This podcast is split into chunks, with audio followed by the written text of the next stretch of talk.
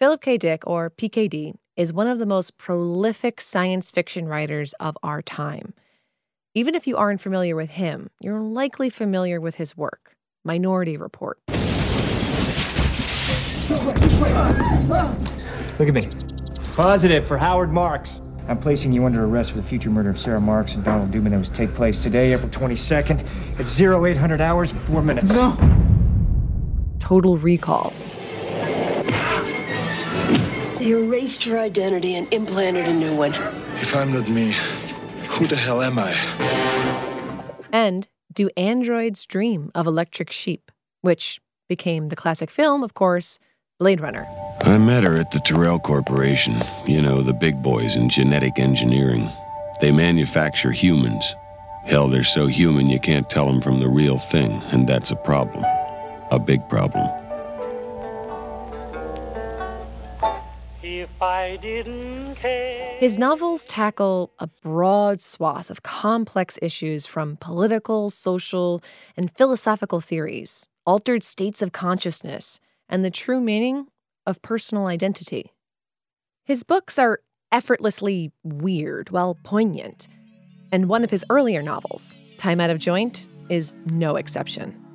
It explores the possibility of constructed realities and how we can lose ourselves in them. It's too much work to remember what's going on outside of the headset. You're being overstimulated. Yeah. Your eyes, you have stuff to look at. You have audio being fed into your ears. And so... you can't check your phone. You can't check your phone. And what's the point of remembering, like, I'm in a room playing this headset? This is Device, your monthly book club with a science-based twist. And I'm your host, Emily T. Griffiths. Stay with us.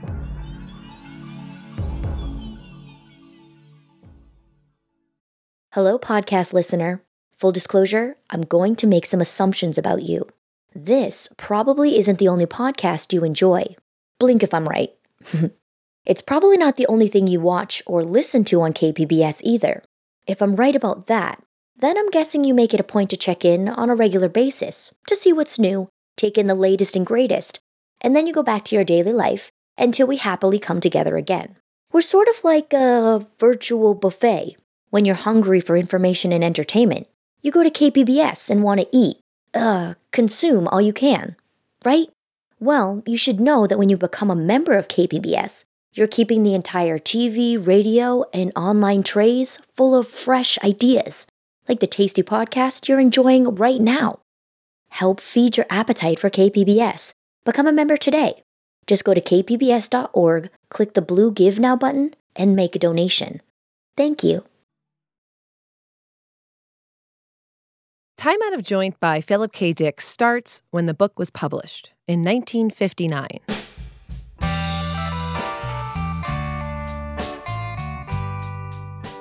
PKD invites the reader to put on their rose-colored glasses and imagine an idealistic, simpler time. It's science this country needs, not novels. America has lived through World War II and contributed to an era of unbridled technological optimism. Our potential seemingly endless. In a small, quaint town of unknown name or state, Raggle Gum is a bachelor in his mid-40s. What? Yes. He lives with his sister, Margot. Uh-huh. And her husband, Vic. What rubbish. Margot happily takes care of their home, their son, Sammy, and is invested in the local social issues. Vic is a good husband and the local grocer. Raggle has a more unconventional job. How far along are you? He enters a daily newspaper competition where he picks the right square from a grid of 1,208. He plays every day and, in 2.5 years, has only been wrong 8 times. This has made him a local celebrity and provides him with an ample income. Yet, the stress of being constantly right is taking its toll on him. Drop out for a few days. Rest. You've been going at it too hard. If I drop out, I'd have to drop back a flock of notches. I'd lose everything I've won since January 15th. And so, he keeps at it. Margot looks after her comically disheveled brother, and Raggle helps her son, Sammy, build a little crystal radio. Add a catchy tune, and this story could be lifted from a black-and-white sitcom. This simple suburban setup is a classic theme for PKD because, you know, if something is that easy, then it just can't be right. The reader follows Raggle, Vic, and Margot through their lives, switching narratives. Slowly, we are cued in that all three wonder if things are as they should be. What's wrong? Where have I been that I don't remember? It's not just that they have been where they don't remember. It's things, too. On his person, Raggle keeps a small box filled with scraps of paper. They are printed with descriptive nouns. Soft drink stand, door. Things. Factory building, highway, drinking fountain, bowl of flowers. Things that used to be. Not again! It's happening to me again! Things Raggle has watched fall into bits before him and disappear. Nothing happened. No sound anywhere. Kids, cars, the wind. It all shut off. Only these scraps of paper are left after things disappear before Raggle's eyes. He nonchalantly collects these scraps like tokens, keeping count. With Margot and Vic, Raggle comes across a magazine with the feature article about Marilyn Monroe in her prime. Pages with pictures about her glamorous, well-known life. However, they're confused. You see, they have never heard of Marilyn Monroe. Do you think we're being duped? What a strange thing to say. What do you mean by that? I don't know. You mean somebody made her up? They argue over the particulars, but they agree on the result. Something isn't right. While they question their reality, Sammy gets his little crystal radio working. He runs the antenna from the top of the house, against his mother's wishes, to improve his signal. He goes to these lengths because he lives in a home that does not own a radio. You see, in this reality, televisions have made radios obsolete, and no one really bothers to own one. Radios were only used during wars. Now working, Sammy tunes his radio to catch the enemy. CQ, calling CQ. This is W3840Y, calling CQ. And kept tuning. It's in everything, even the chocolate ones. And tuning. Practically break your front teeth when you... Until? At 3:36 exactly. I'll track it for you. Sammy kept listening, as it was, after all. Nearly 3:36. You got that? Northeast. And then? Did you get it? Sammy felt his world shudder at the designated time. He then got an adult. Soon, Sammy is sitting with Margot, Vic, and Raggle with his radio. Raggle is taking detailed, strategic notes as he has come to suspect that the world has been created around him. I must be crazy, imagining that I am the center of a vast effort by millions of men and women involving billions of dollars and infinite work. A universe revolving around me. But then... Down there, yes. You're looking down at Raggle Gum himself. Okay, we have you. Taking off the headphones, Raggle says to Sammy, "You listen for a while." And Raggle heads out the door. And friends, this leads to a cryptic chase. We, the reader, know more than Raggle does, but not much more. I'm not going to spoil the details of this chase. It's a far better read late at night when you can't sleep and are perhaps questioning your own identity. But we do have to talk about one of the major reveals. At the end of his first escape attempt, Raggle finds a pile of newspapers and magazines. He reads the date. May 10th, 1997. And the headline. Venusian ore deposits. Object of dispute. Litigation in the international system of courts concerning the ownership of property on Venus? Raggle discovers that he is not living in idealistic 1959, but rather in the late 1990s, nearly 40 years later. And in this new reality, interplanetary travel is common enough that multiple countries are actually fighting about it. Now, we had achieved some amazing things by 1998. We had successfully landed an operational rover on Mars and launched the first multinational space station. Those are huge achievements, but they aren't mining planets for resources. 60 years later, and we're still nowhere close. Interplanetary travel isn't supposed to be some mind-blowing concept in this book. It's a politics-as-usual depiction of our future. Why did PKD think that we were heading in that direction? What kind of research is going on today? Where will this take us 10 or 15 years from now? Because that's where America thought we were heading, including scientists at NASA, at the top of their fields. More on that after the break. Hi, I'm Bill Hohen. And I'm Ted Hohen. Over the past 50 years, our family has brought many world-class dealerships to Carlsbad, including Mercedes-Benz, Porsche, Audi, Honda, Acura, Jaguar, and Land Rover. That's right. This year we're celebrating 50 years in Carlsbad. So on behalf of the entire Hohen family, we want to thank San Diego. Throughout the years, we've taken tremendous pride in meeting and even exceeding our customers' automotive needs. We value the relationships with our clients and look forward to serving you for years to come. We invite you to visit one of the Hohen Carlsbad dealerships or hohenmotors.com.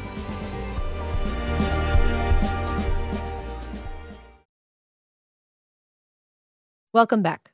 You're listening to Device, and I am your host, Emily T. Griffiths. Today, we're discussing Time Out of Joint by Philip K. Dick, or PKD. In this 1959 novel, PKD predicts that in 40 years' time, humans won't be confined to our home planet.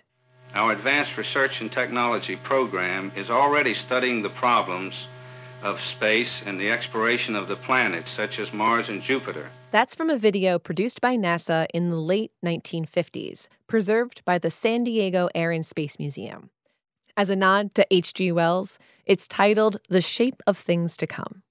In this video, we learn about the advanced research that NASA was working on to propel Americans into space. Let's look at it this way.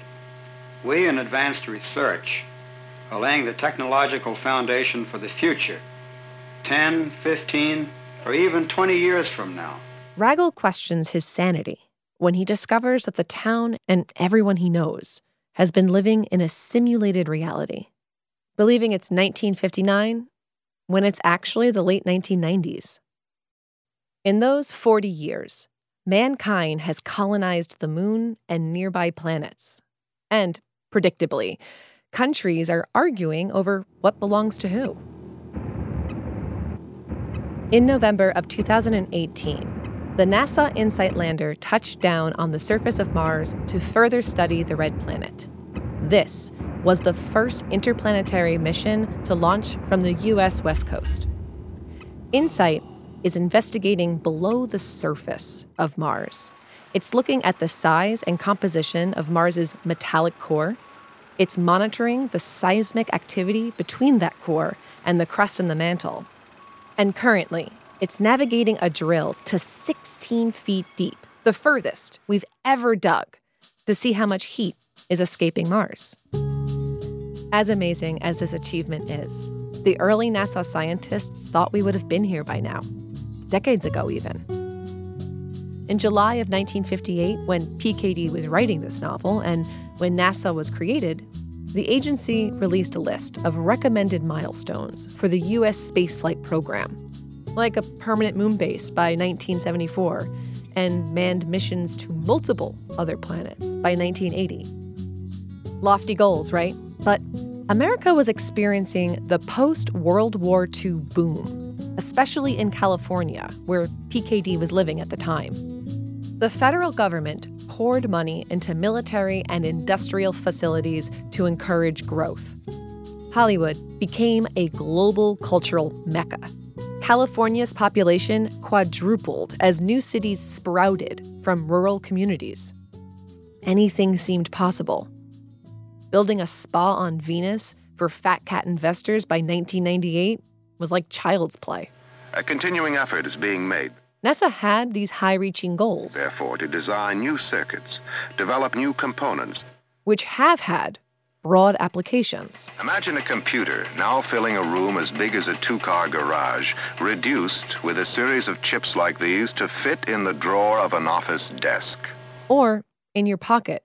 Electronics originally designated to enhance space travel are now powering the things that we take for granted.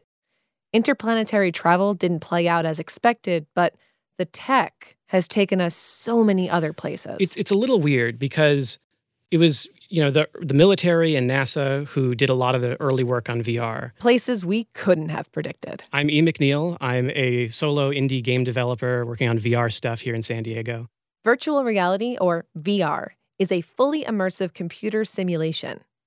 Though it has its roots with NASA, it's a relatively young field, and it's mostly being developed for entertainment, like games. I've released a bunch of VR games, mostly smallish strategy games on the Oculus Rift and some of the early VR headsets. He sat down with us to talk about the past, present, and future of VR, a real-world cousin to the fictional simulated reality world that Raggle, Margot, and Vic were living in.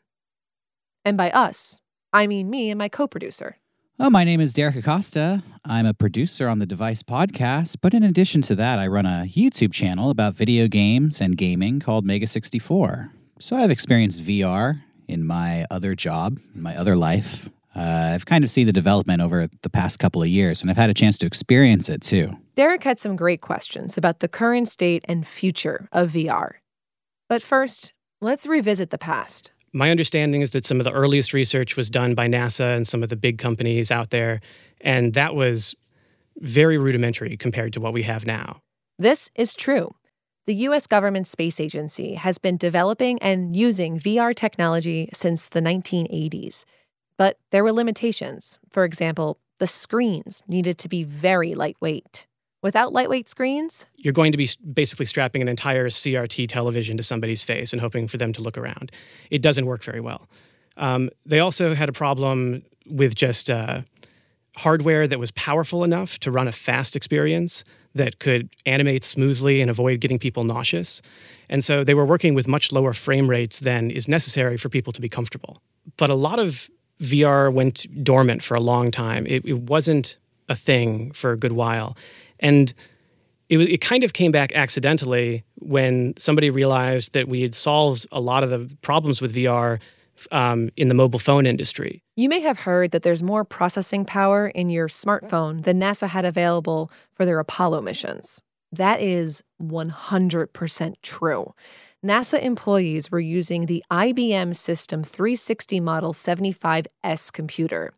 Your phone is at least 120 million times faster, and that's just the basic processing technology inside. Your phone or tablet also has advanced motion tracking technology. So the first Oculus Rift basically just borrowed a screen from a small tablet and used the simple accelerometers and gyroscopes that they had built for phones and used that to create the first, Oculus Rift headset. Today, VR is being developed for the at-home consumer, as is augmented reality in games like Pokemon Go. We are creating worlds that we can willfully get lost in. And I think with VR also, the experiences you receive in VR are more visceral. They affect you more. It's almost like when you have a dream and you argue with somebody in a dream, and then you wake up and you're still mad at that person. VR is like being in a dream sometimes. It's completely immersive. Well, the buzzword for that feeling of really being there, of subconsciously forgetting on some deep level, even if you know consciously, that you're in a virtual space, is called presence. The very first time that I experienced presence was being shown an early hardware demo of what is now the Oculus Rift. And it was the first time they had positional tracking, and for some reason that's what made my, the system click with my brain, where I could move my head around. And it showed this short demo where you were in like a boiler room or something in like a submarine, and it was just a tiny room full of, machines and a hallway leading out of it. And I walked around a little bit and really just had this instinct, this feeling that I could walk down the hallway. And I wanted to. I had to, at a higher conscious level, stop myself from walking down the hallway, into the wall, the real world wall. It's hard to describe that in words. It's hard to communicate what happened. I had the same experience. Yeah, it's something like, deep in the circuitry of your brain being surprised, being fooled. There's people listening, I'm sure, who are like, you guys, get over it. Realize that you're in a video game. But I agree with E. It's not something you purposely forget that you're in this game. It just happens. You actually, remember that you're in a game is kind of the best way to describe it. While he didn't have a buzzword for it, Philip K. Dick also talks about presence in Time Out of Joint. Remember those little slips of paper Raggle keeps in a box? He shows them to his co-conspirators. What's this? Reality. I give you the real. Raggle, Vic, and Margot all experience presence, living in the idealistic 1959. When they focus, they can see past what has been constructed for them. The other night, coming home on the bus, I got to look at how things really are. I saw through the illusion. Those slips of paper, a magazine featuring Marilyn Monroe, it forces their subconscious to remember that they are, effectively, in a game. I had an experience where I was in a VR demonstration where they had a miniature city. And I could look into it, and at first it kind of looked like a toy or maybe a model, but then as I leaned in close, I could see little people in there, walking around, doing things, and it just made me feel so big, and, I really wanted to, shove my face down to the street and, look in the windows and see what they were doing. It was really amazing. Imagine looking down into that little city and seeing Raggle Gum helping his nephew with a crystal radio. In VR, right now, you can take the data being sent back from any rover on Mars or the moon and create an immersive experience. And if planetary travel isn't your thing, you can watch a concert or go to a sports game. I agree. On a personal level, I'm more excited to play cool video games and explore strange worlds. But I think for just the average Joe who doesn't care about visiting the world of Avatar, but just, hey, he can be on the 50-yard line at the Super Bowl. Put that VR headset, you're in the stadium. I think that's going to appeal to a broad portion of the public. There are so many different places we can go. Shooting for the stars is only the beginning. However, I also wanted to mention one more thing, before we close off. One last thing from E. McNeil. Was a quote that I saw from Bill Gates from some time ago that we tend to overestimate the change that will occur in 2 years and underestimate the change that will occur in 10 years. What kind of research is going on today? Where will this take us 10 or 15 years from now? NASA had some outlandish predictions at the beginning of space travel. And they missed some of the amazing things that we're doing today. And I feel like that may be true in this case of VR, where we can see all these cool things that might happen with VR, but in the next couple of years, I don't know if it's going to get good enough that it's going to replace everything, that it's going to become this all-inclusive ultimate platform or anything like that. I think it's going to be a future, but not the future. Once you get far enough in the future, I almost don't want to speculate because it's just so hard to tell. There's so many different ways that the future could branch out. But I think that the distance we could travel technologically is a lot greater than a lot of people imagine. In other words, while we reach for the stars, it's important to stay grounded.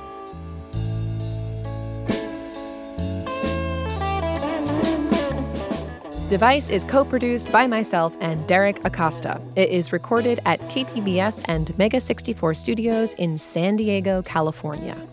John Wanzer is our audio engineer with music by the Bicycats. Voice actors for this episode include Mark Atkinson, Sean Catfield, Allison Wanzer, Johnny Weiss, Brian Abushakra, and John Wanzer.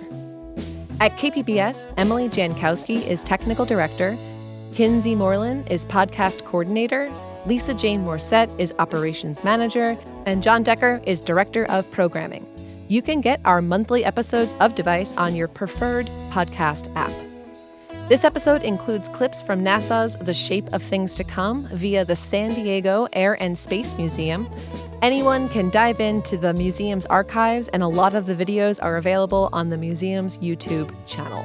The interview with E. McNeil, as always, is available to download via Device Interviews. E., Derek, and I got into the weeds about gaming and VR. Well, I mean, from a game designer's perspective. Okay. And I hope that's not like an insufferable way to start a sentence. No, this is, I want to hear this perspective. As the game guy. Yeah. It is just an hour of us nerding out, and you can get it wherever you get your podcasts. Next and last episode of the season. Holy moly. Last but absolutely not least is Cannery Row by John Steinbeck, so get reading. Device is made possible by the KPBS Explore program, because science is at the heart of every exploration, and the best stories take us somewhere worth going. Thanks for listening.